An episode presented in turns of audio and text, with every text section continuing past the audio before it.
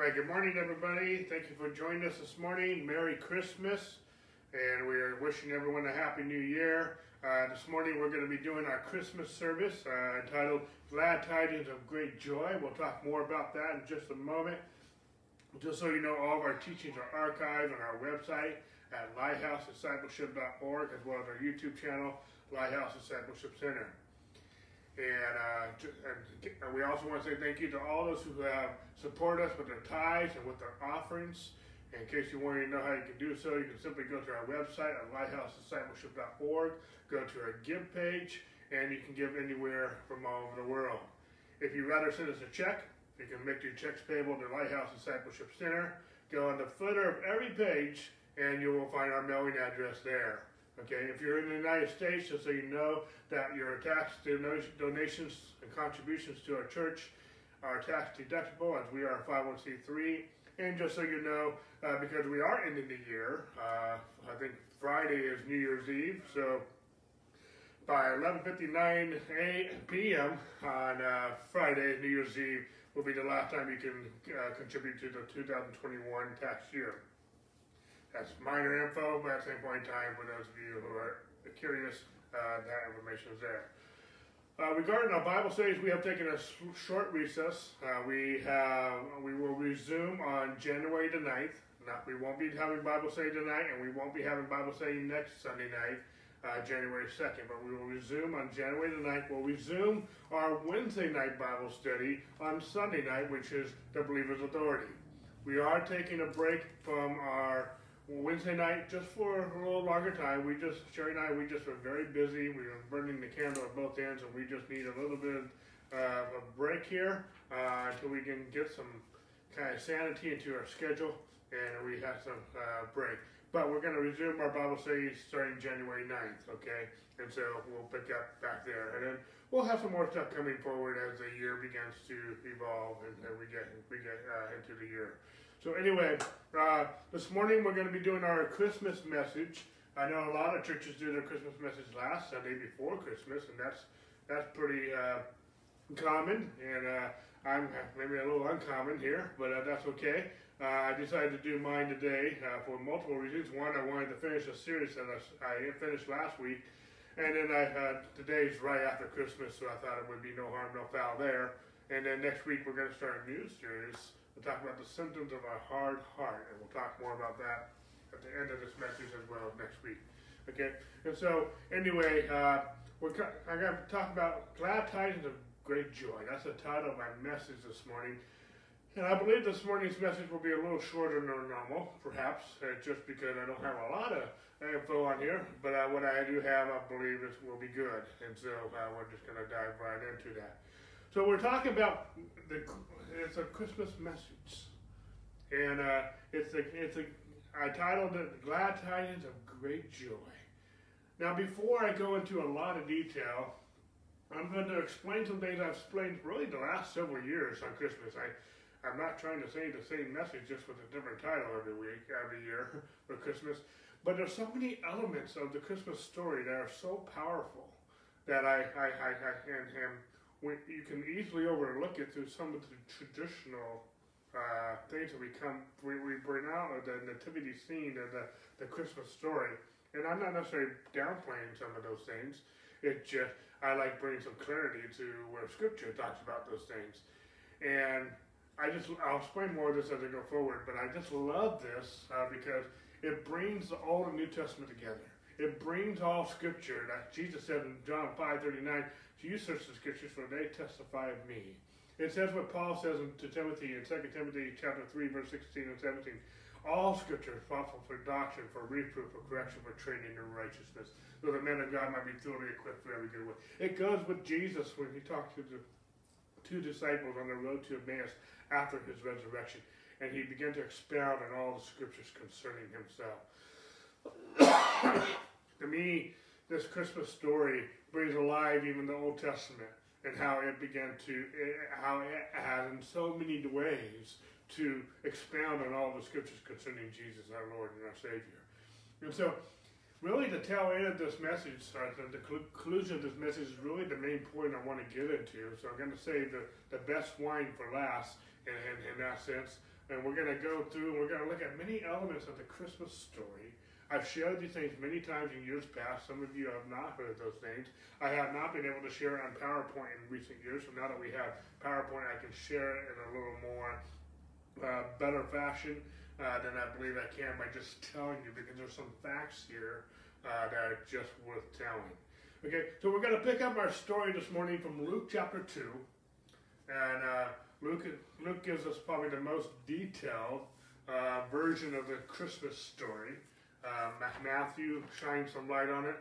Mark just jumps right into Jesus' ministry, and John comes from a different approach as well. So we get a lot more from Luke regarding the, the Christmas story. And uh, so we get some things from Matthew. We'll, we'll, we'll, we'll, perhaps refer to a few of those things. Uh, but uh, we're going to pick up from Luke chapter 2. And we're going to pick it up really with uh, the angels begin to declare the birth of our Lord and Savior, excuse me, Jesus Christ, to the shepherds. Okay? And we're going to pick it up in verse 8. Luke chapter 2, excuse me, verse 8. excuse me one second. And it says here, sorry, my PowerPoint's getting a little fuzzy this morning. Now there were in the same country shepherds living out in the fields, keeping watch over the flock by night. And behold, an angel of the Lord stood before them, and the glory of the Lord shone around them, and they were greatly afraid. Then the angel said to them, Do not be afraid, for behold, I bring you great tidings of great joy. There's the title of our message, which will be to all people. For there is born to you this day in the city of David a Savior, who is Christ the Lord. We'll come back to verse 10 and 11 in a minute. Verse 12. And this will be the sign to you. You will find a babe, excuse me, wrapped in a swaddling cloth, lying in a, a, manger. And suddenly there was with the angel a multitude of, of the heavenly host praising God and saying, or singing, Glory to God in the highest, and on earth peace and goodwill towards man. Verse 14 is where we spend a lot of times uh, each year and talk about the Christmas story. But I, like I said, and I've done this before many times in the last few years, um, I'm going to go through many elements of the Christmas story. I did this last year, I did the year before. But I'm going to go through it again, and then I'm, the tail end is going to be different than what I normally do because I, I want to focus on some things here in a moment. I want to go back real quick. I want to get back to this verse eventually, uh, verses 10 and 11, before I go into some more detail. And then the angel said to them, the shepherds, Do not be afraid, for behold, I bring you great tidings of great joy, or glad tidings of great joy, which will be to all people. For there is born to you this day in the city of David a Savior who is Christ the Lord. We're going to come back to this verse, which is really my main verse for this with this teaching this morning. But I want to go fast forward to uh, talking about many elements. And since we're at the shepherd scene, let's talk about the shepherds first. Okay? Now, I don't believe these were just any ordinary shepherds. Okay? as many may, may even think. And again, I'm going to be tackling some maybe traditional thoughts in some in some parts of our teaching this morning. And when I tackle those, I'm not judging any of that. You know, most of us don't know this, don't know some of the detail that I'm going to go into on some of these things. And so that's okay. Okay? The main message is Jesus is born. Jesus came and Jesus died for our sins. That's the main message.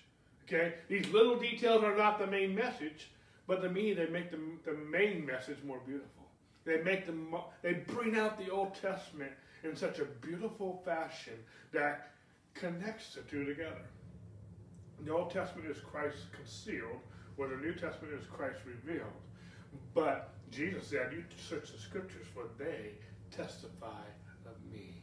and I believe, and Jesus himself on the road to Emmaus with his two disciples after his resurrection began to expound on the scriptures concerning himself.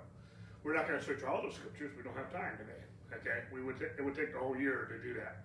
But at the same point in time, we're going to extract several parts of the Christmas story and look at some details, and then we're going to bring this all together to my main message this morning. So let's look at the priestly shepherds first. priestly shepherds. What do I mean by priestly shepherds? Okay. In Bethlehem, or near Bethlehem, there were priestly shepherds.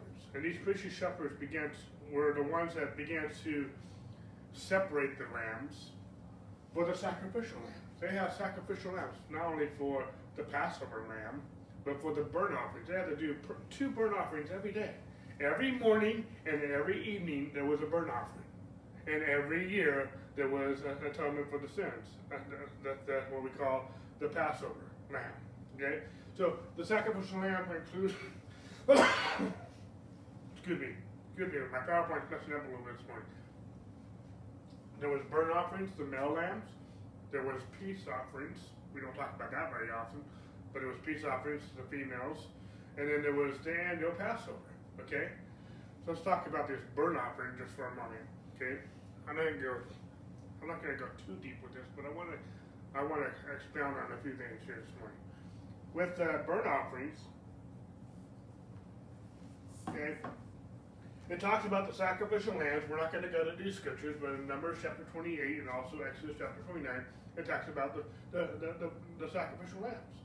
And when you read the scriptures in these two passages, you will find that they had to have a burnt offering every morning at the third hour, and every eat. Uh, and we see this also. This connects with the cross because in Mark 15, it says, "Now it was the third hour, and they crucified him."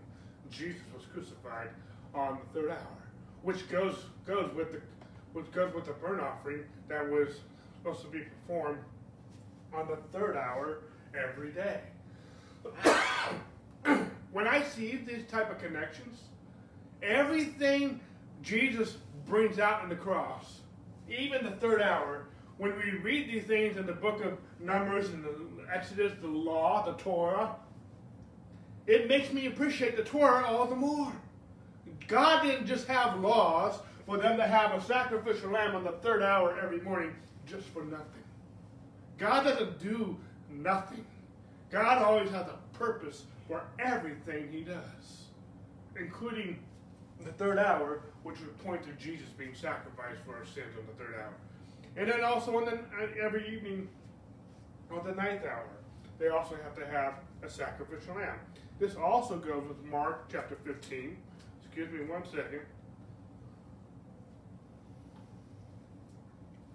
In Mark 15, we see that, and at the ninth hour, Jesus cried out with a loud voice, saying, Eloi lama sabachthani, I can't pronounce that, and which is translated, My God, my God, why have you forsaken me? Some of those who stood by when they heard that said, Look, he is calling for Elijah, verse 36. And then someone ran and filled a sponge full of sour wine, put it on a reed, and offered it to him to drink, and saying, Let him alone. Let us see Elijah will come and take him down. And Jesus cried out with a loud voice and breathed his last.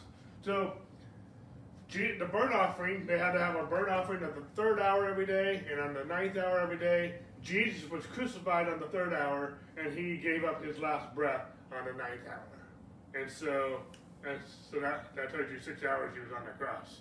Okay. But at the same point in time, we're not going all that detail right now. We'll talk about that more around Easter time. But at the same point in time, what we're talking about right now is that I just love the scriptures. That the, even the Old Testament, the burnt offering, which represents Jesus giving us his righteousness, was all done done on the third and ninth hour, which Jesus died in the third hour was crucified in the third, third hour and gave his last breath on the ninth hour. I just love how Scripture interprets Scripture.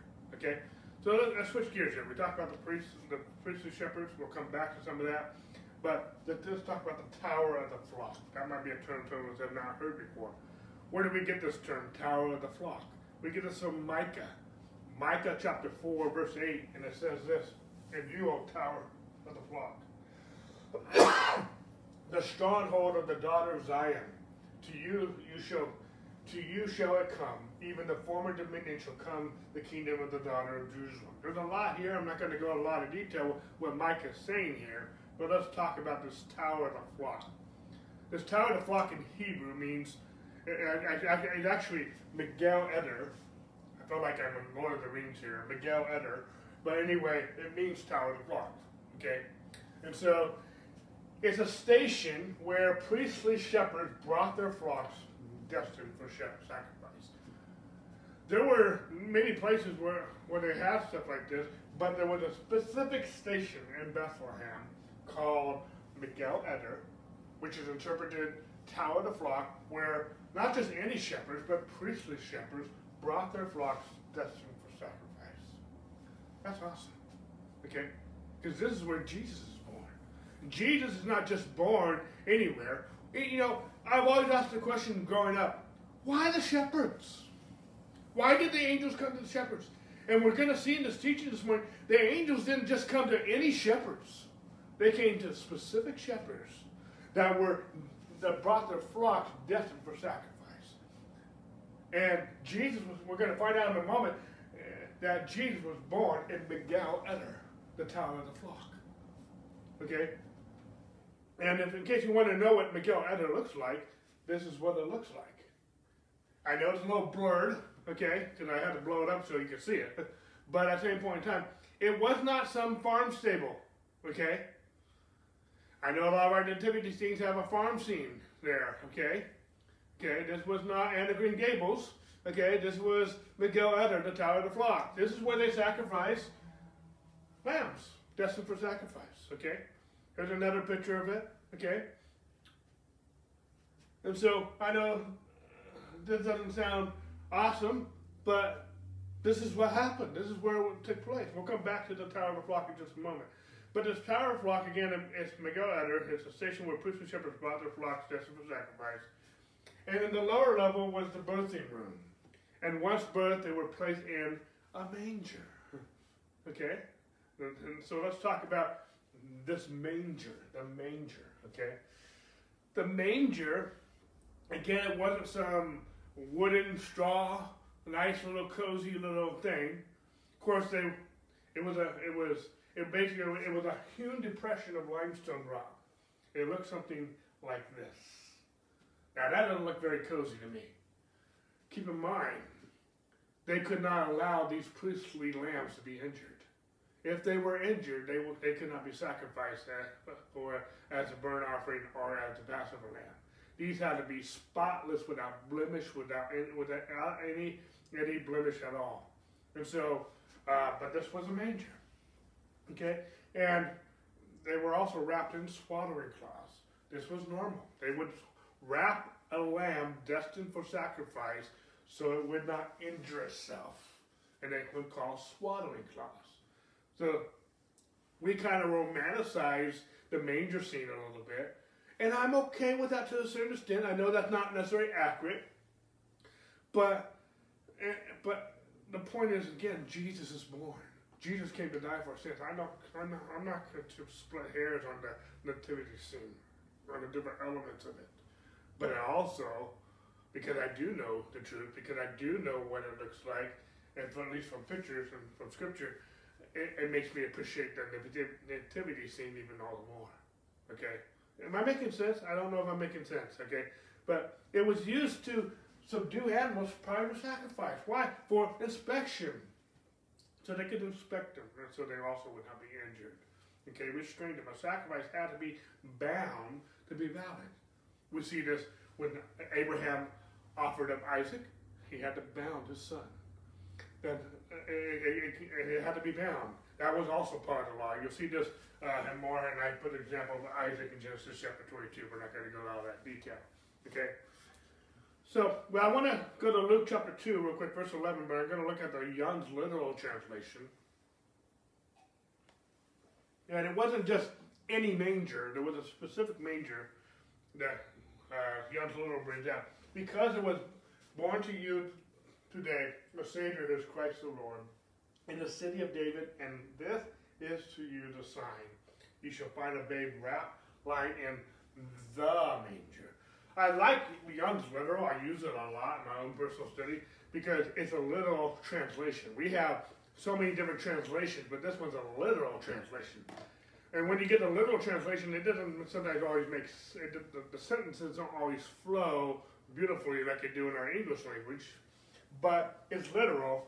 And from the literal translation, you'll find this also in the Greek that it wasn't just a manger, it was the manger, a definite article. There was a very specific manger where Jesus was born. It wasn't just, there was many mangers, but there was one specific manger where lambs that were destined for the, as a Passover lamb were born and inspected, wrapped in swaddling cloths to be inspected to see if they were they could be uh, even approved to be a sacrificial lamb. If there was any blemish, they couldn't sacrifice a lamb. Okay, the lamb got to live a full life. Okay, instead of, instead of being sacrificed for, for, for atonement for sins. But it was a specific nature. So hopefully you're seeing one thing here that I'm trying to draw out here at the beginning is that these priestly shepherds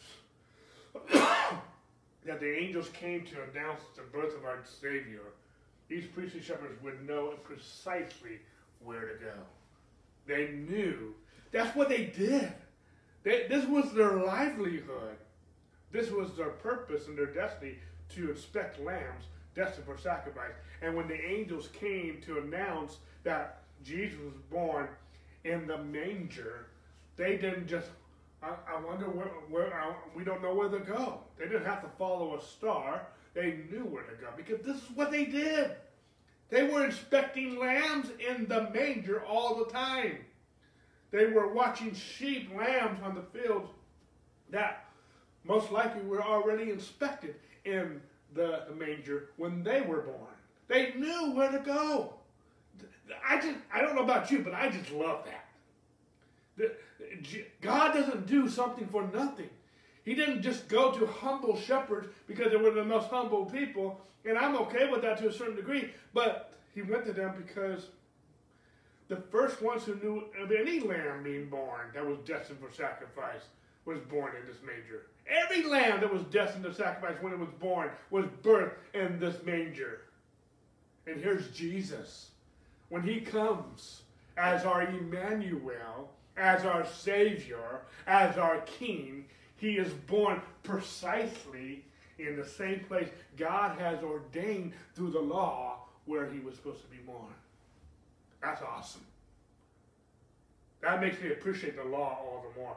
All this Levitical laws of sacrifice and rituals, it wasn't just rituals for God to make, make can I set it, do it this way?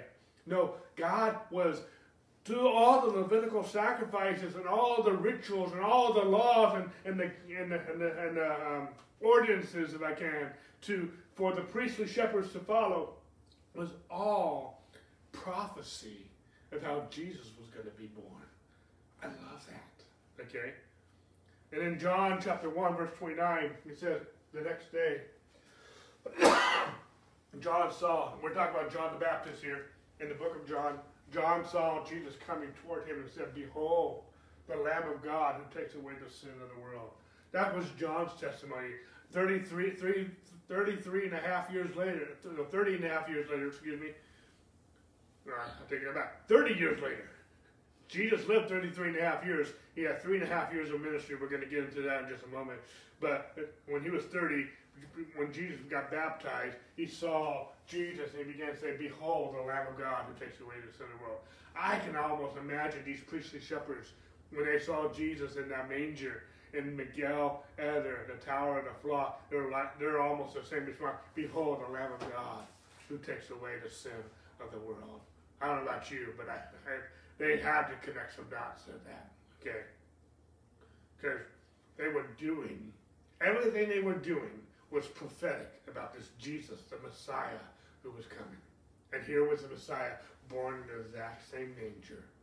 It, it made it had to make them appreciate what they were doing every day, year in and year out. Okay. Now let's switch the gears a little bit. Let's talk about Mary and Joseph for a moment. Let's go back to Micah real quick. Micah chapter 4, it says, And you, O tower of flock, the stronghold of the daughter of Zion. Excuse me, to you shall come, even the former dominion shall come to the kingdom of the daughter of Jerusalem. I believe it's talking a lot about Mary right here. Okay, that's my opinion. Okay, you can take it or leave it. Okay, opinions. Opinions are like noses. They usually have a couple holes in it. Okay, but everyone has one. Everyone has a, no- a nose, everyone has a couple holes in their noses. Everyone's opinion can have a couple holes in it, okay? So, I believe it's the daughter of Zion. And I can bring this out a lot too because we're going to find out in a minute Bethlehem was the hometown of Mary's great, great, great, great grandfather, Boaz. Okay? And so we're going to find out a little bit later. Okay? So, uh, uh, see, both Mary and Joseph, though, were descendants of Boaz. I just, I just said that. Okay? I'm not going to go all these scriptures, but you can read it in the Chronicles. You can read it in Matthew and the genealogy. You can also see in Second Samuel where there's a genealogy. These are all genealogies. You can find that Mary came from, not only Mary, but you can also find Joseph too, came from the descendants of Boaz. Boaz was great, uh, the great grandfather of David. Okay, now we're going to bring some of this back into the equation later, but let's look at a few details for now. David's sons, Solomon, and if we if we were to, to peel back the onion all the way, we would find out Joseph came from Solomon. Okay, Joseph's father was Jacob. That was his, his, his father's name. We can find this in the genealogy in Matthew. But Mary came from Nathan, David's son, Nathan. I'm not talking about the prophet Nathan. I'm talking about the, the, his son Nathan. Mary's father was Eli, and you can find all this in Luke, and you can find the genealogy goes all the way back to Nathan. Both genealogies in David goes all the way back because Boaz was was David's great grandfather. Okay, and so then you go, you take the genealogy from Solomon all the way to, jo- to Jacob to Joseph, and you take David's genealogy from Nathan to Eli all the way to, uh, to Mary. Okay, this is not a major detail, but this is just some fun facts in case you're interested. We're going to come back to some of Mary and Joseph in just a minute, but let's look at Bethlehem real quick. Okay? Bethlehem was an ancestral home.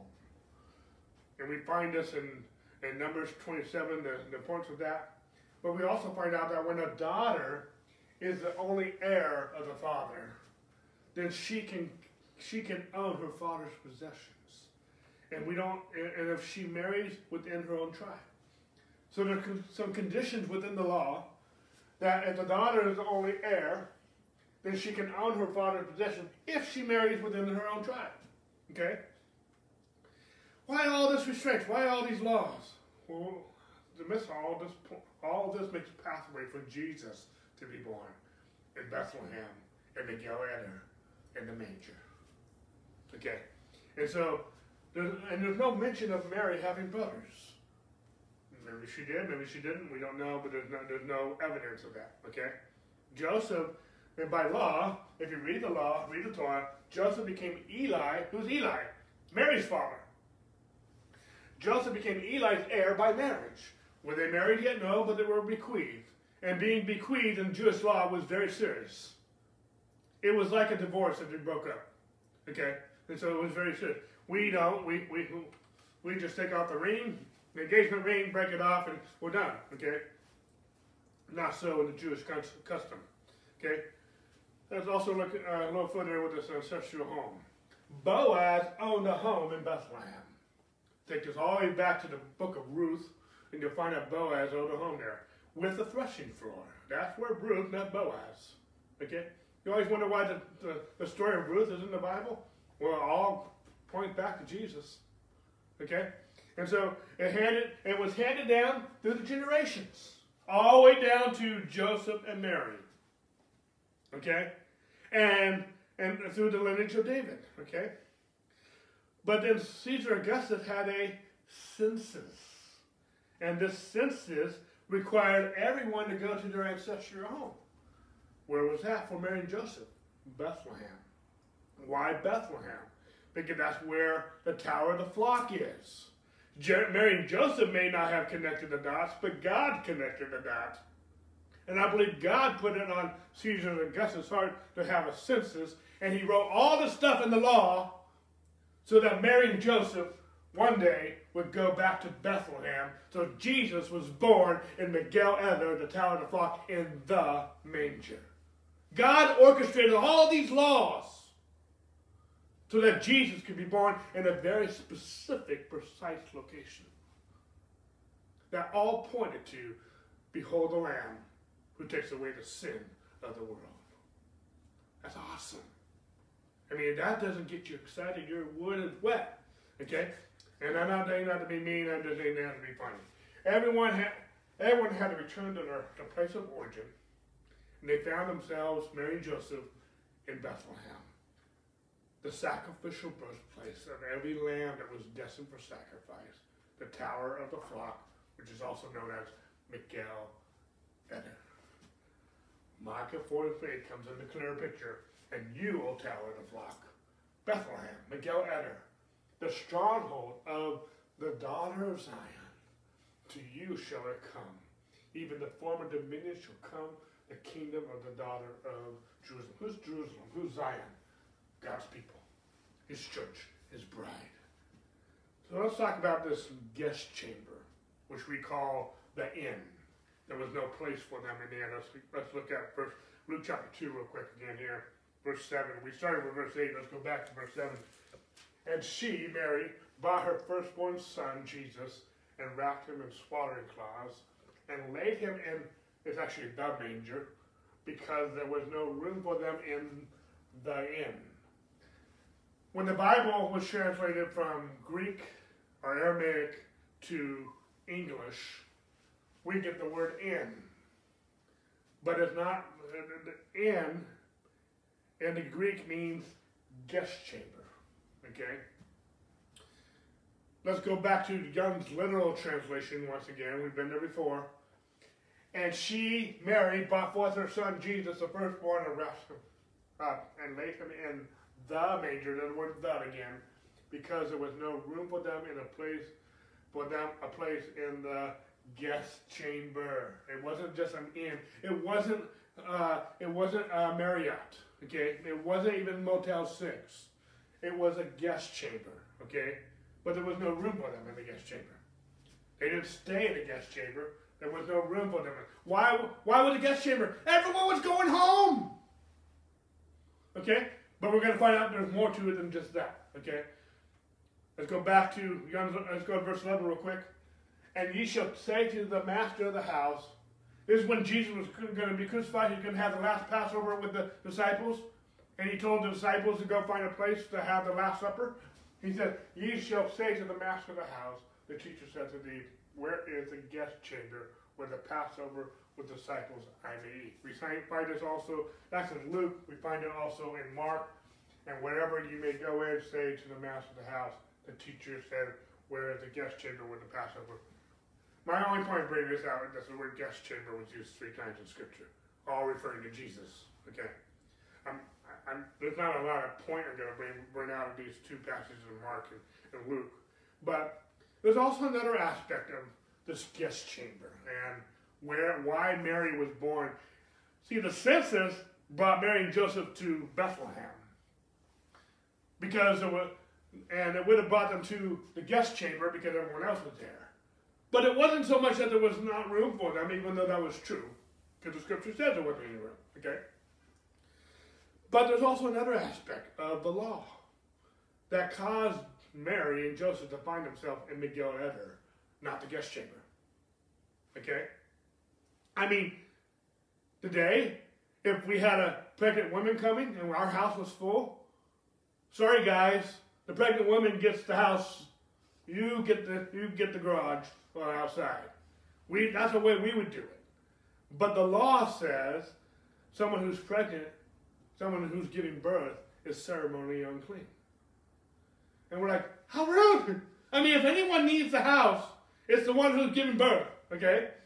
But anyone who has an issue of blood in Leviticus 15 is unclean and they have to be without the camp. And someone who's having childbirth, blood loss, is also unclean and has to be out the camp. They could not give birth in a common place. That was against the law. And we think, how rude. Some of us may think that, especially some of you ladies. Okay?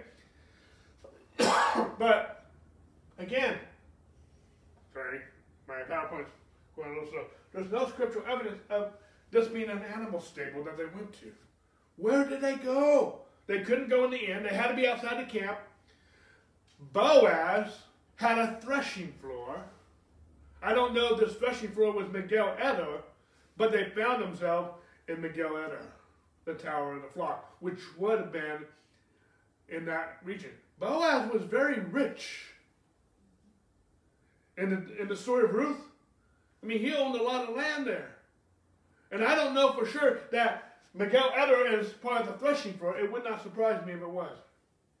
That it turned to be, because the book of, uh, you know, anyway, I, don't want to I don't want to get my foot in my mouth here.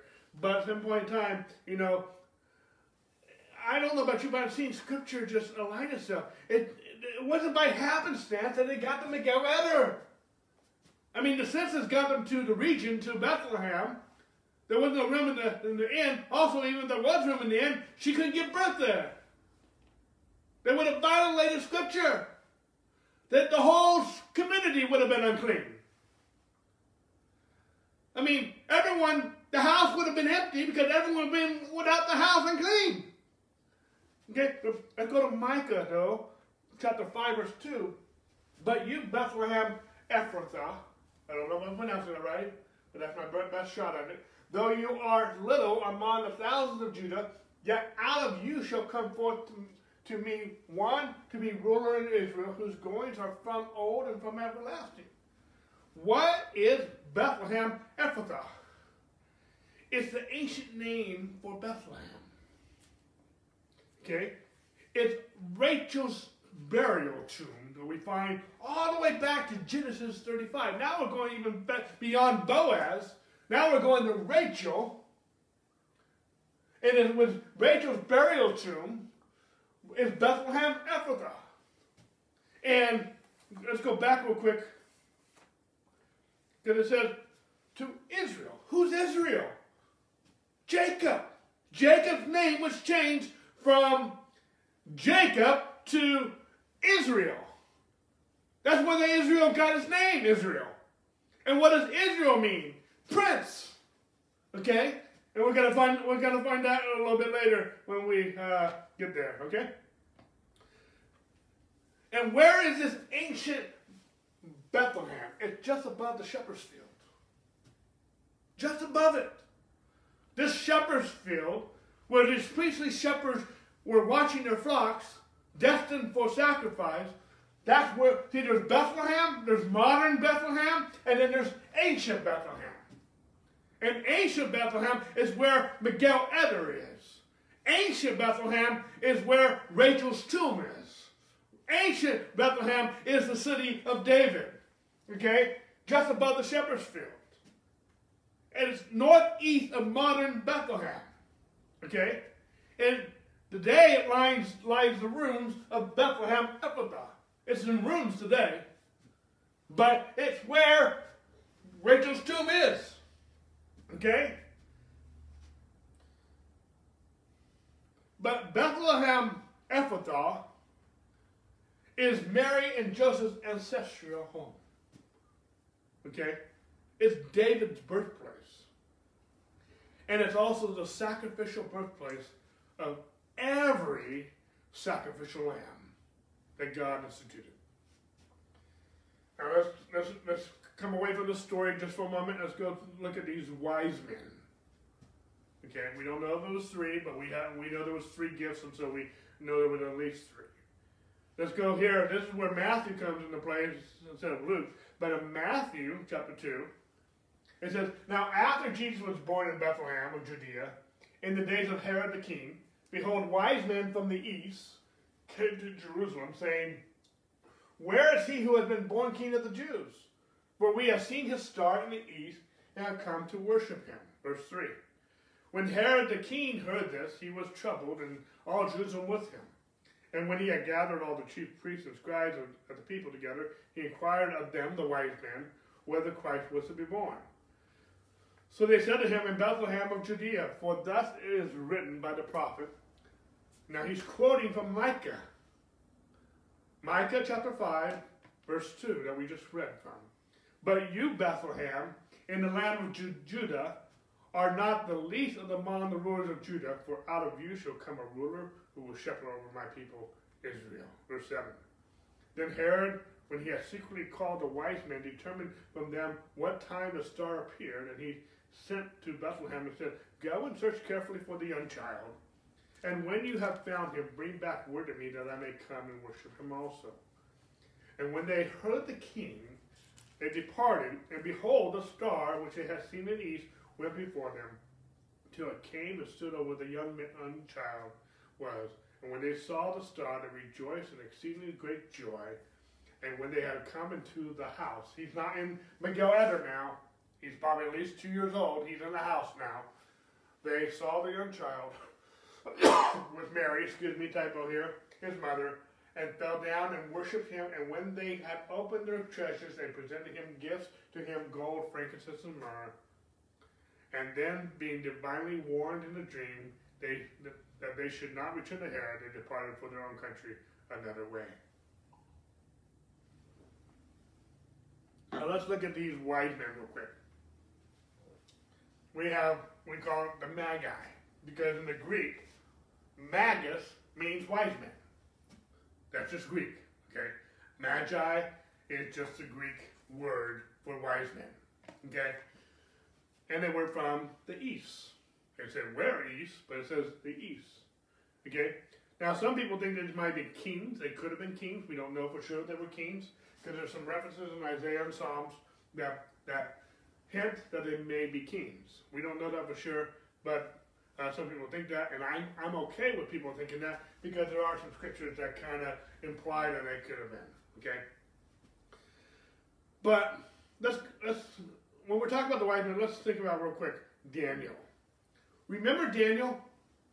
Daniel was in a time where Jerusalem was sieged, and the king Nebuchadnezzar in Babylon, when he took over Jerusalem, he I want to say kidnapped, but he took the wise people. He took the best of the crop. Okay? See, when, when Babylon, ex, when Israel went into exile, in the Babylonian exile, King Nebuchadnezzar deported, that's a better word, many upper class people. The best of the best, he took them and said, I want those in my kingdom. I want those serving me. I mean, if I, I'm not a wicked king like Nebuchadnezzar, but if I conquer the land, I'm going to take the best of the best and let them be my servants, let them be my wise men, let them be my uh, counselors and whatnot. I mean, I don't know about you, but that just makes practical sense. Okay, now I'm not a wicked king like Nebuchadnezzar, so that both will never happen. But are you seeing the logic in that? Okay, and and among those among those deported exiles were Daniel, and the three Hebrew children, Shadrach, Meshach, and Abednego. We read all about that in the book of Daniel. But Nebuchadnezzar, who was the king of Babylon, was overtaken by Persia. And that's where we have the handwriting on the wall. That night, Persia took over Babylon. Now, eventually, the Roman Empire took over Persia, but that doesn't fit our story. Okay? So, but Persia Empire conquered Babylon Empire. and who was among there? Daniel. That's where we have eventually the lion, Daniel and the lion den. That was the Persian king, okay, who was ruling over. Uh, he he he bought the exiles, and the Persian king's like, these are the upper class. I'm going to keep these guys, you know, and so he kept the, the best of the best. Okay, and the Persia, it, I, which is also modern day Iran, is in the east compared to Jerusalem. You have, if you get a world map, and you have Jerusalem over here, or Israel, in the east is Iran, which is Persia. Okay? Babylon, who conquered, was, is our modern day Iraq. It's also in the east. Iran and, and, and uh, Iran and Iraq are east of Israel. That's just uh, ge geography for you. Are you following me? Okay?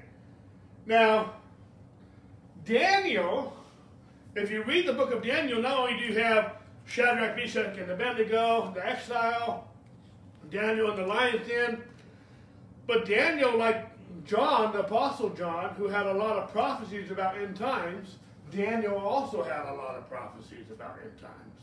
Daniel and John are probably our two most prophetic uh, prophets, if you will, about end time events. Okay? And Daniel gives a timeline for the Messiah. When the Messiah would be born. Okay? And again, remember, when Nebuchadnezzar conquered Israel, he took the upper class Jews. Daniel was not a Babylonian, he was a Jew. Shadrach, Meshach, and Abednego were Jews. They were Hebrews in captivity and exile in Babylon, which eventually became Persia. Both of those countries are in the east. We find some, some people through Nehemiah went back to Israel, but not everyone did. Okay? And why? And, and remember, remember uh, before I go there, we're talking about magi. We're talking about wise men. And Nebuchadnezzar took the wise men, took people who were upper class. They were, remember Daniel interpreting the dream? He was among the magicians and the, and the scholars and, and those who can interpret dreams and stuff like that. He, every king has a council.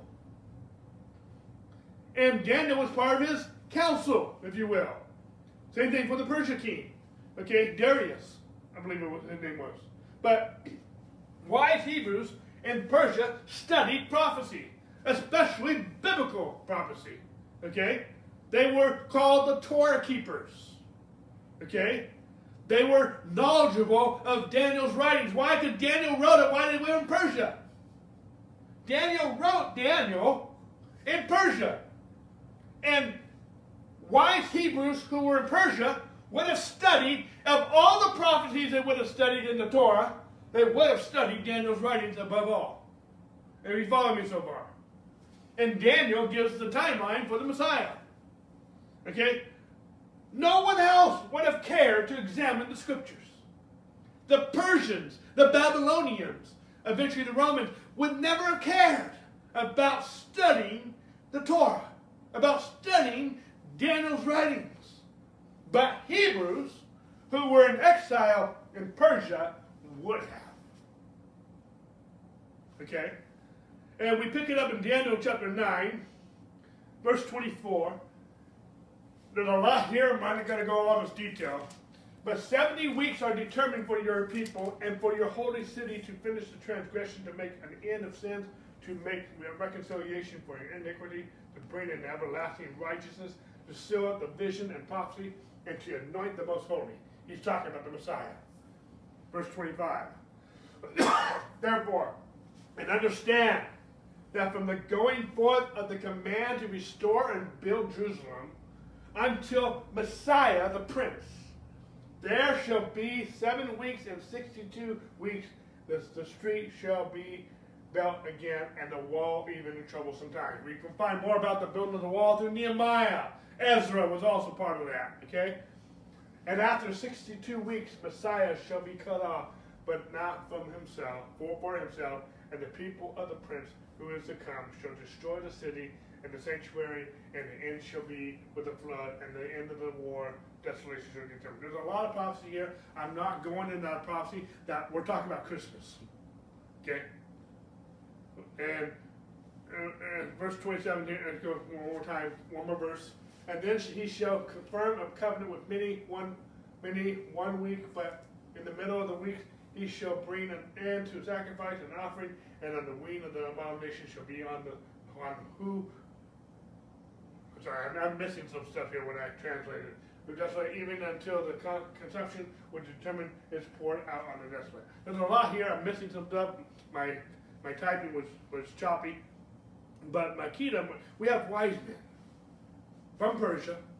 They were exiled Jews who studied the scriptures, studied Daniel's writings above anyone else. I mean, even regular Jews, they would have access to Daniel's writings more than anyone else. And they studied them. And they traveled between 800 and 900 miles, determined to see the Messiah. Okay? Therefore, again, understand that from going forth and the command to restore and build Jerusalem until Messiah the Prince. So talk, Daniel's talking about the Messiah.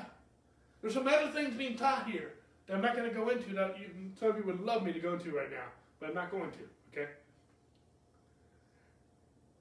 And in, back in Matthew, when these wise men were following the star,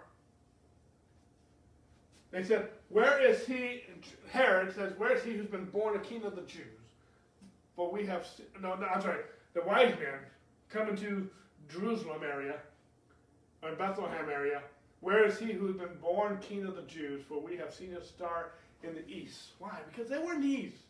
They saw it while they were in the east. And in a sense, it was in the west. Because they were in the east, they had to go west to, because Bethlehem is west of Persia. If they went east, they went all the way around the globe. They found America first. Okay, I don't think that happened. And have come to worship him. Okay? So they traveled a long miles. They didn't have train, they didn't have stagecoach. They rode on camels. Okay? Determined to see the Messiah. Only Hebrews would have been so determined to see their king.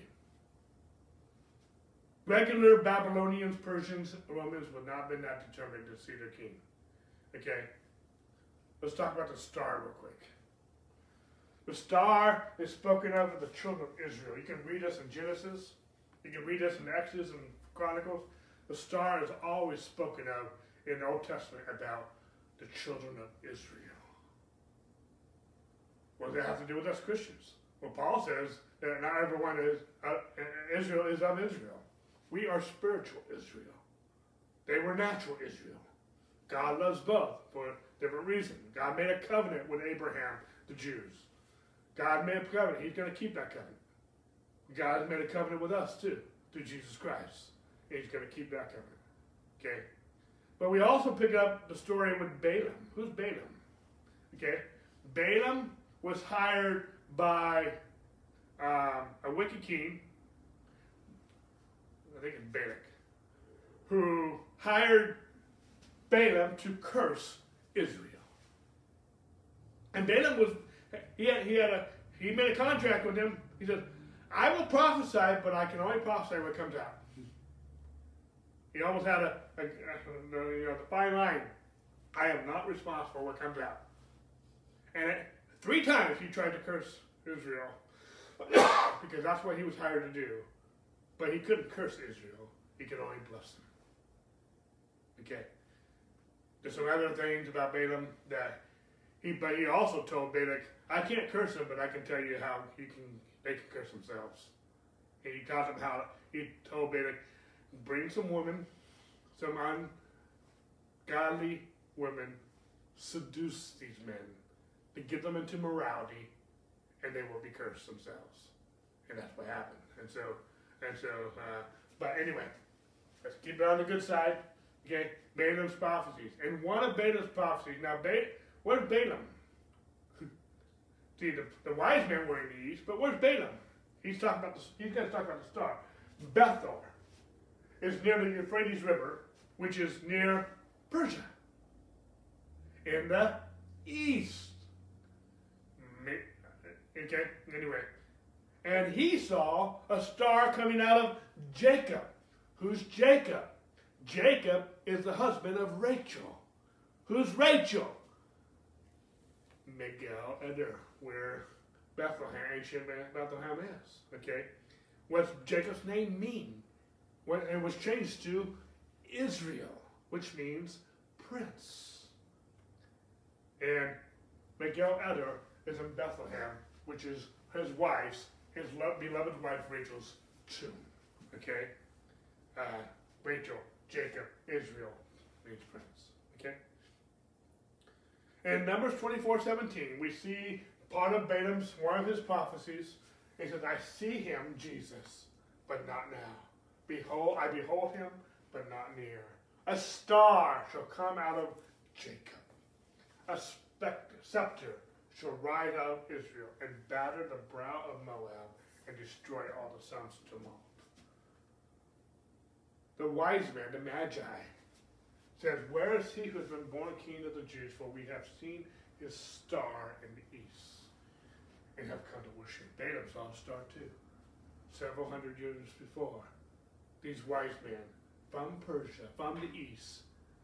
Balaam was in the east when he saw it. The wise men saw it from the east, and they were from the east. But you, Bethlehem, in the land of Judah, are not the least among the rulers of Judah. He's quoting from Micah 5 2. He says, For you shall come out a ruler who shall shepherd over my people, Israel. And when they had heard, heard the king, they departed, and behold, the star which they had seen in the east went before them till it came and stood over where the young child was. And when they saw the star, they rejoiced and was exceeding joy. And when they had come to the house, verse 11, see, they're in the house now, they're not in the Goetter. Two years later, they saw the young child and Mary, his son, mother, and fell down and worshipped him when they had opened their treasures and presented gifts to him, gold, frankincense, and myrrh. Verse 16.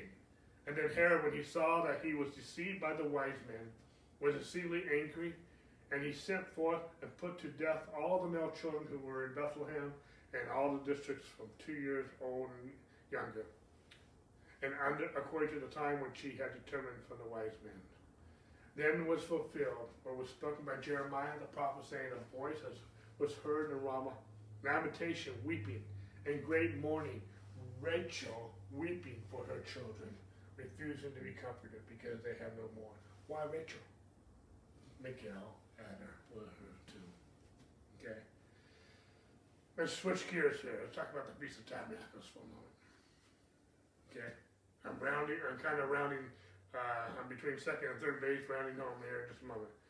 Jesus lived 33 and a half years. We know that. Okay. His ministry began at age 30, so he was in ministry for three and a half years. His ministry started at the baptism of John in Luke chapter 3, verse 23. And some other uh, gospel writers also talk about the baptism of John. His ministry lasted three and a half years. Okay? During this three and a half years, Jesus experienced four Passovers. Now, he experienced more than that because he lived 33 and a half years. Passover happened every year. But I'm going to highlight four different Passovers that Jesus experienced in this three and a half year period. Keep in mind, the Passover is in the spring. Okay? But this first Passover, excuse me, was approximately six months prior to the baptism of John. Okay? And we find this in these passages in the book of John, John chapter 1, John chapter 2. We find the first Passover. Where, G, where John saw Jesus, behold the Lamb of God who takes away the sin of the world. Okay? And I can't go all that detail. I'm going to go through these four Passovers pretty quick. We see the second Passover in John chapter 5.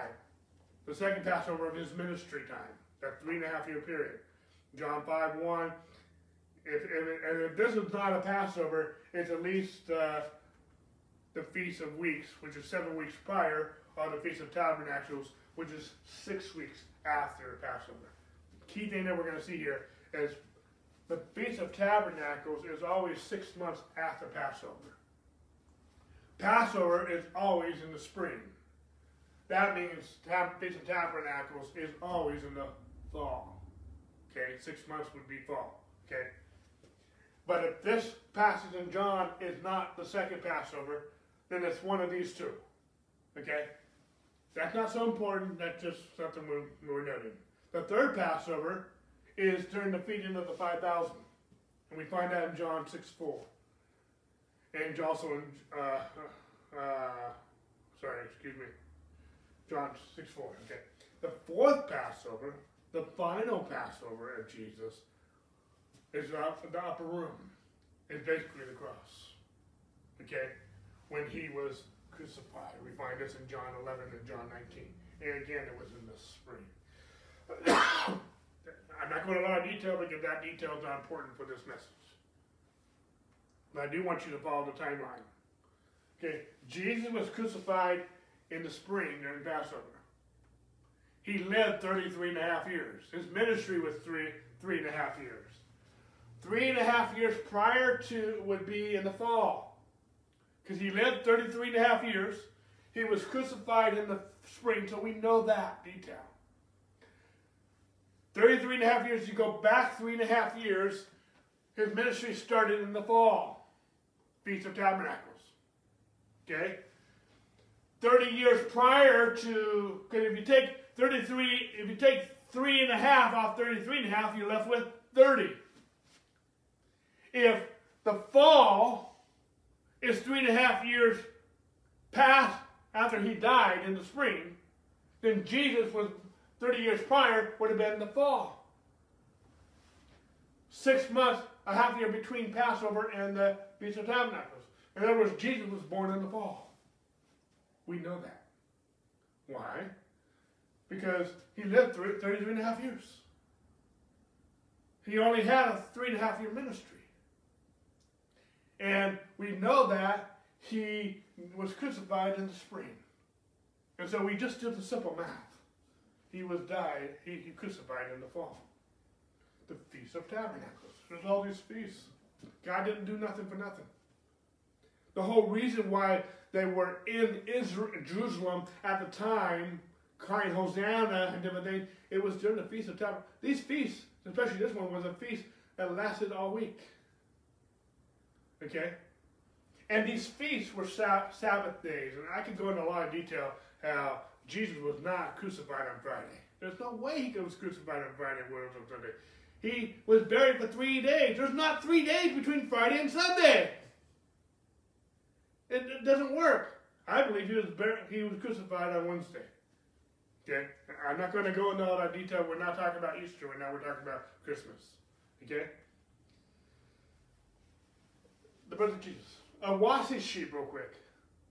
Awasi sheep are found in Turkey, Syria, Lebanon, Jordan, Iraq, Cyprus, and Israel.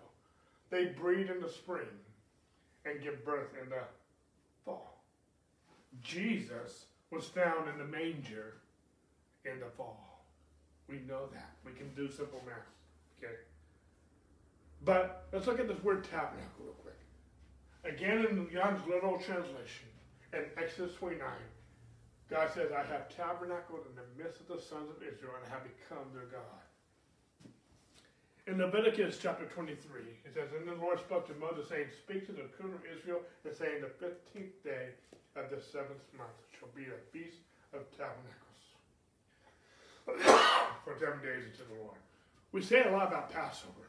We don't say a lot about Feast of Tabernacles. I believe Jesus was born during the Feast of Tabernacles. Okay? Why? Because, first of all, he says, and you shall observe the Feast of Weeks, which is also part of the Feast of Tabernacles. The first was of, of wheat harvest and the Feast of and gathering at, at the year's end. At the year's end, that's the Feast of Tabernacles. Okay? It's also called the Feast of Ingathering.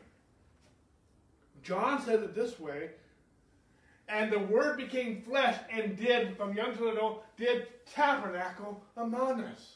And we beheld his glory, glory of the one begotten of the Father, full of grace and truth. Okay. I believe, because tabernacle, I can go a lot of detail with this, but he tabernacled among us.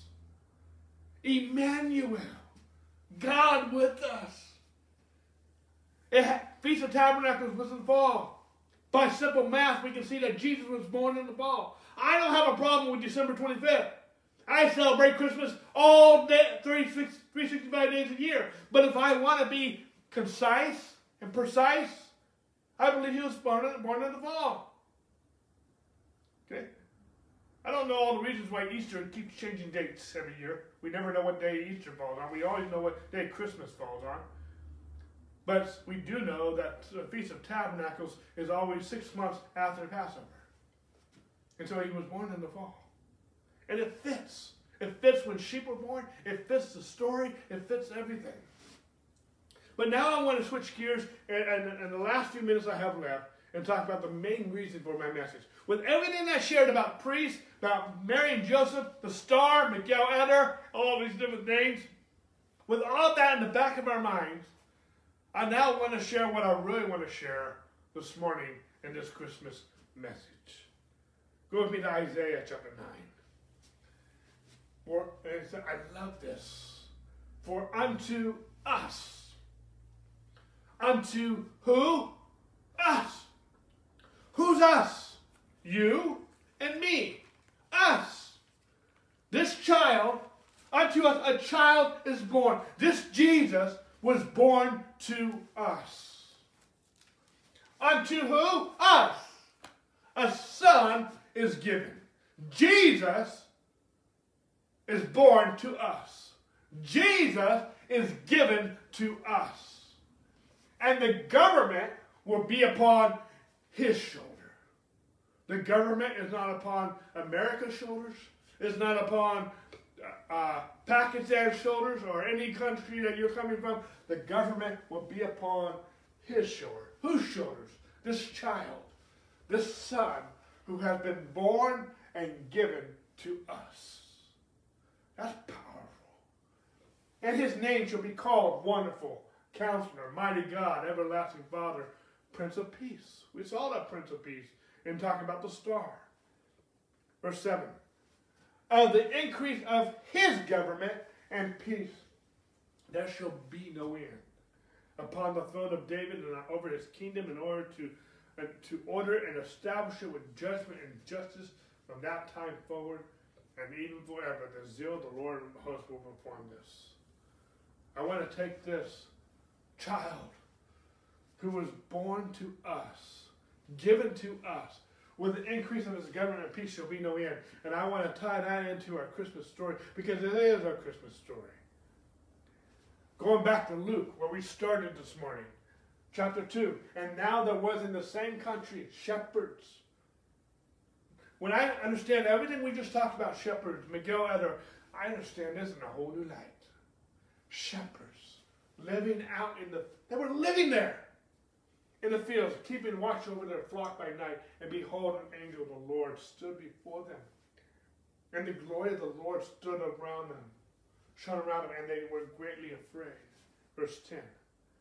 Then the angel said to them, Do not be afraid, for behold, I bring you great tidings, or glad tidings, of great joy, which is will be to all people.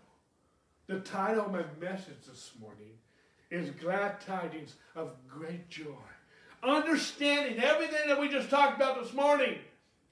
Migdal Eder, this child being born in a very precise location in the manger, in the tower of the flock.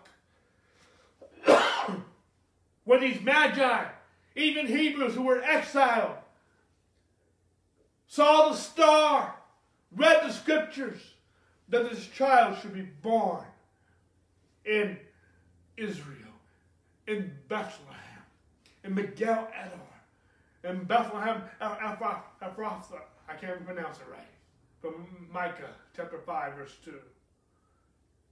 God is even bringing the exiled Jews back to see this child that Daniel prophesied, that Micah prophesied, that many have prophesied would come. This child born to us, this child given to us was born. This is good tidings, glad tidings of great joy. And this glad tidings of great joy is for all people. Christmas begins with Christ. And Jesus is the glad tidings of great joy, who's to all people. And he's born in a very specific manger. For there is born to you. This child is given to you today. This child is born to you this day in the city of David, Bethlehem. Migdal Eder, a Savior, who is Christ the Lord. And this will be the sign. This is the sign that you will find a babe, a lamb, wrapped in swaddling cloths, lying in the manger. Jesus was born. He was given to us to die. He came to die. He didn't come to live. He didn't come to do miracles. He did that. That's all part of the package. He came to die. And any lamb that was born in this manger was destined to be sacrificed for all people. And Jesus was not just born anywhere. Jesus was born specifically in this manger in Migdal Eder. He was destined to be sacrificed for all people. This is glad tidings but good joy. He was born where he was destined.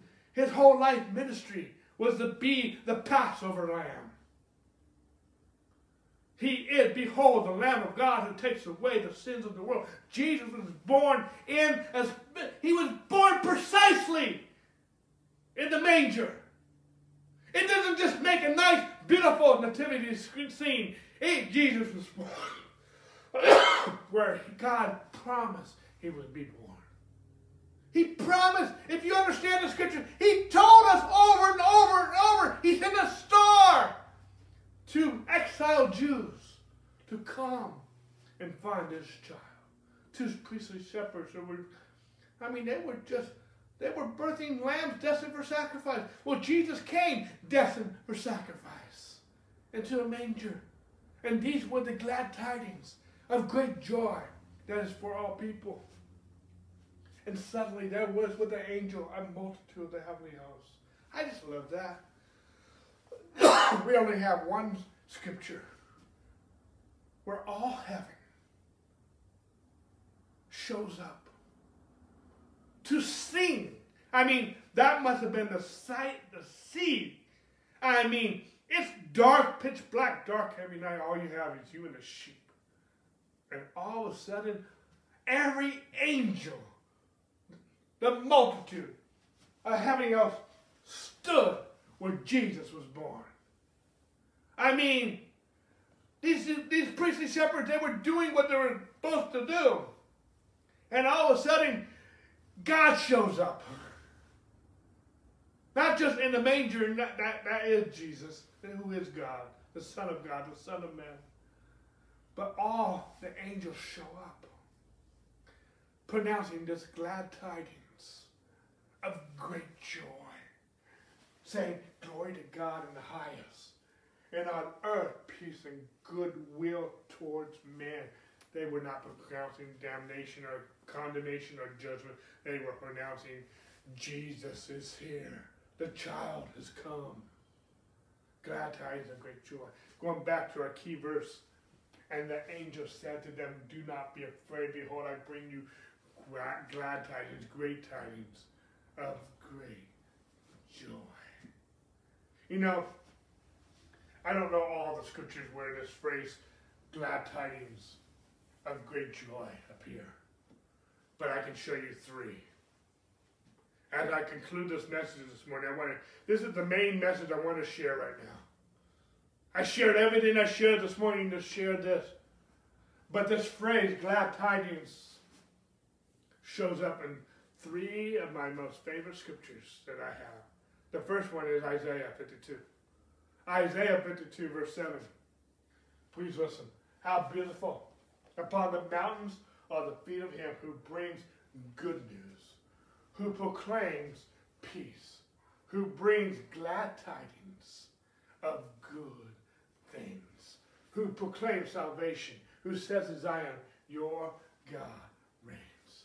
Folks, just like the angels bring glad tidings of great joy that is to all people.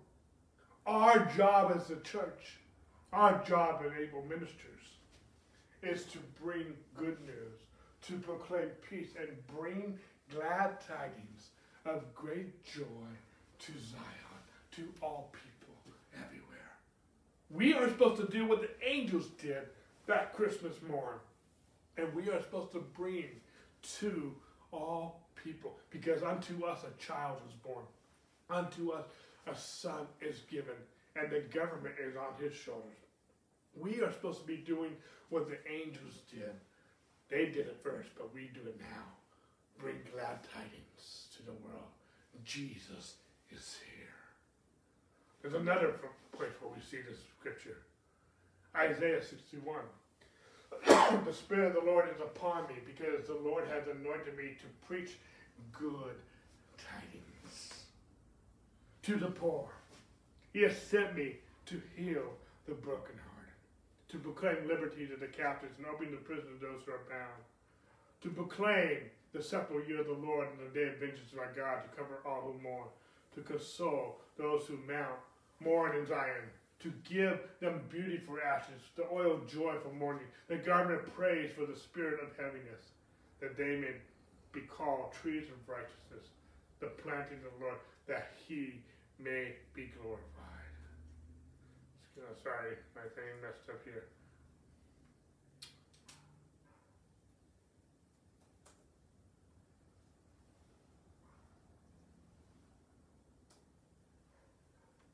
Okay, it's not to do it the easy way, so we're going to have to scroll through all my messages real quick. Sorry about this.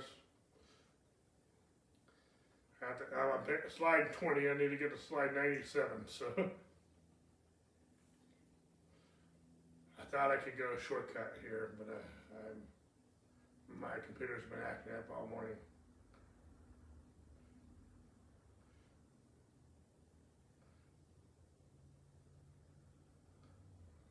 almost there.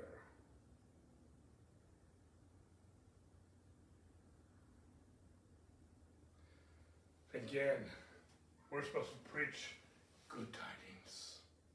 What are the good tidings we're supposed to preach? We're supposed to, to, pour, to, pour, to we are supposed to heal the brokenhearted. Why? Because the message of Jesus is here.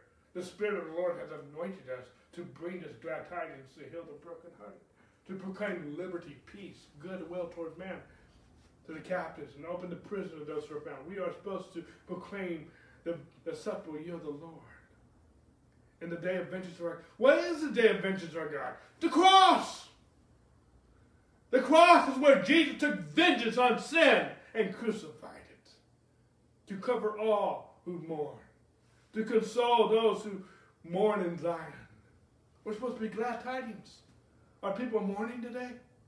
We have glad tidings to bring, to give them beauty instead of ashes, the oil of joy for mourning, the garment of praise for the spirit of heaviness, that they may be called trees of righteousness. What I just preached on the last eight weeks, the plans of the Lord, that He may be glorified. And then one more picture, scripture, where we see this glad tidings. Romans chapter 10. How shall they call on him whom they have not believed? How shall they believe in him of whom they have not heard? How shall they hear without a preacher? Verse 15. And how shall they preach unless they are sent? As it is written, how beautiful are the feet of those who preach the gospel of peace, who bring glad tidings of good things. Our job, church, Jesus came, yes, we celebrate his birth. He came to die. And he died. He came to be buried. And he's that manger looks like a tomb. He came to die. That manger looks like almost a tomb that he was buried in. He came to rise again. He came to sit at the right hand of God because the word became flesh. Well, the word does not return to him void. The word returned back to the Father, not void, but completing why it came. And now his word, his spirit is in us. His spirit has anointed us to bring glad tidings of great joy. How will the world hear, not be saved if they don't hear the message? How will the world be born again if they don't hear the message?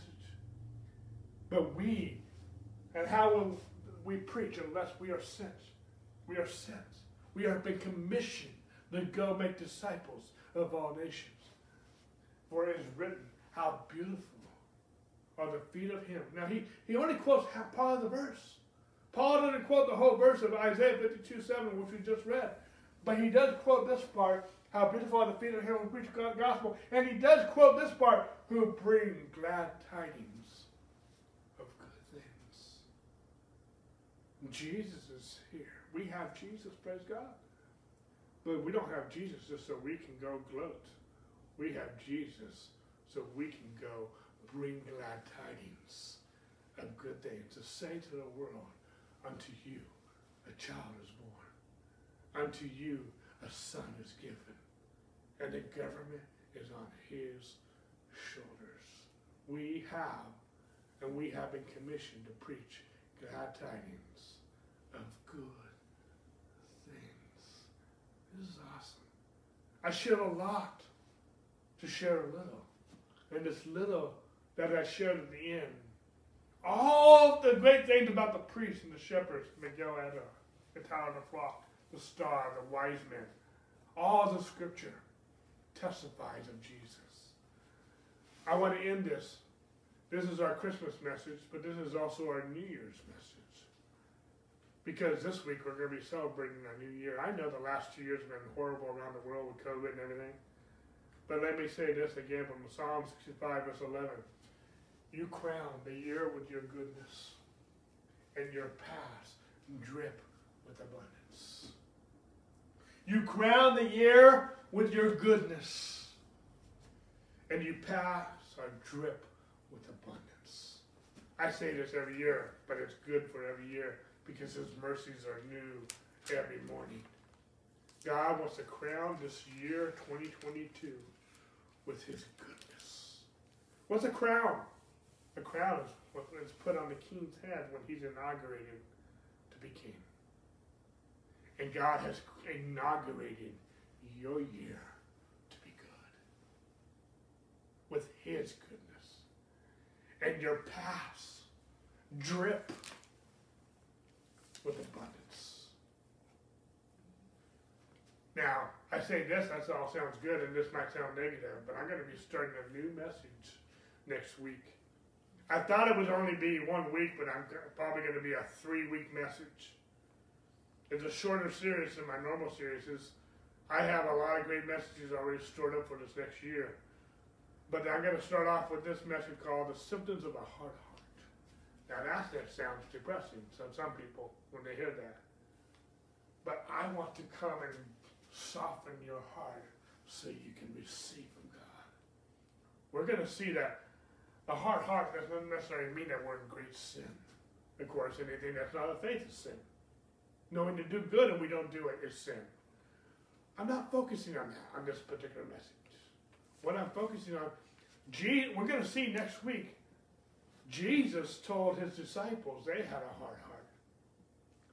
And we'll see next week the reason people have a hard heart is because they're not expecting the miraculous.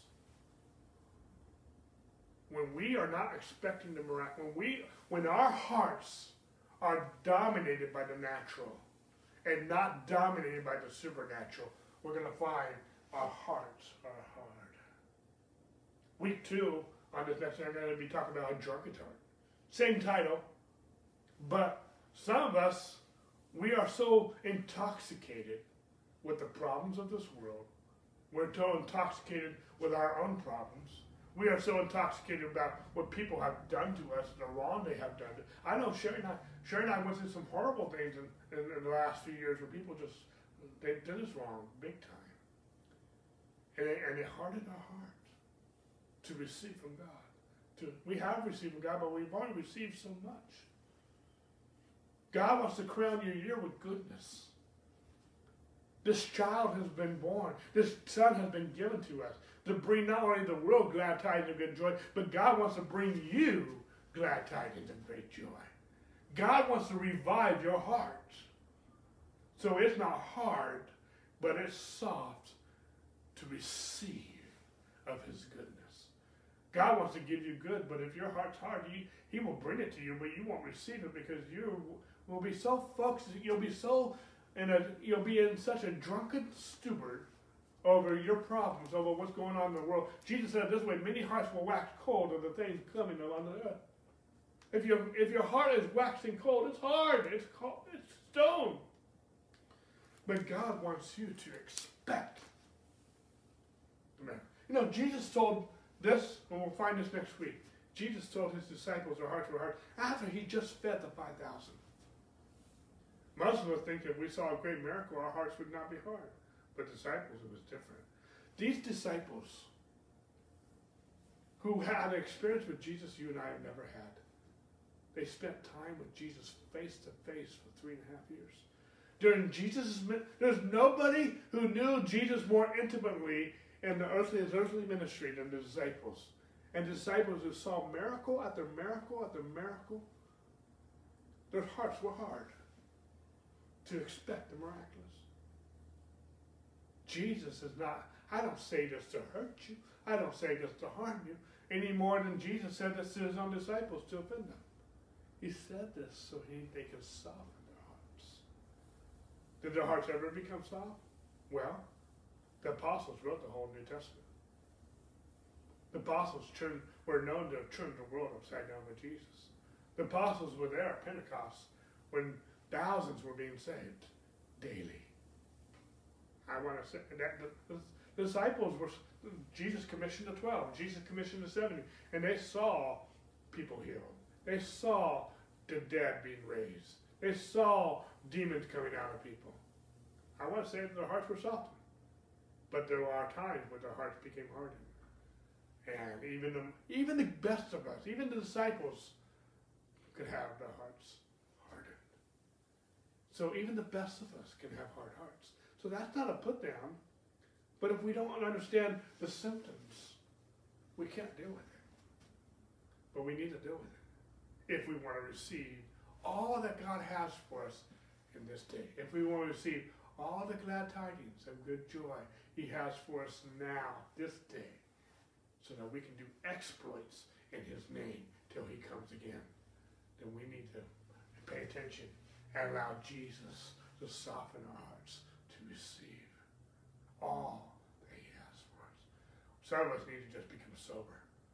We need to be, you know, I started studying this. I thought it was going to be a one week lesson. It's going to be at least a three week lesson now because there's a lot that Peter, uh, the, the apostles talk about how we need to be sober minded. It's our minds that have become hard and our hearts become hard. But if they can become Jesus, we're going to find out in this message that we can be hard. Instead of our hearts being hard towards God, our hearts can be hard towards the devil and we can work so hard that we're not going to receive from the devil, we're going to receive only from God. And that I want to take what was been bad and turn it around for good. The same attitude that we can be hard, our hearts can be hard towards God and not receive from Him. Our hearts can be hard towards the devil and not receive from Him and receive from God. That's awesome. That's good news. So stay tuned for me. This is going to be a good year. I don't care. See, I don't care what's going on in the world. I do. I care, but I don't care. Because the world represents people. So I do care what's going on with people. But I do not have to be affected where it hardens my heart towards what God wants to do in my life and through my life. We're gonna be, we're gonna see that when um, anyway, we're gonna see more next week. Anyway, God bless you guys. Merry Christmas. Happy New Year and we'll see you in 2022. Again, God bless you.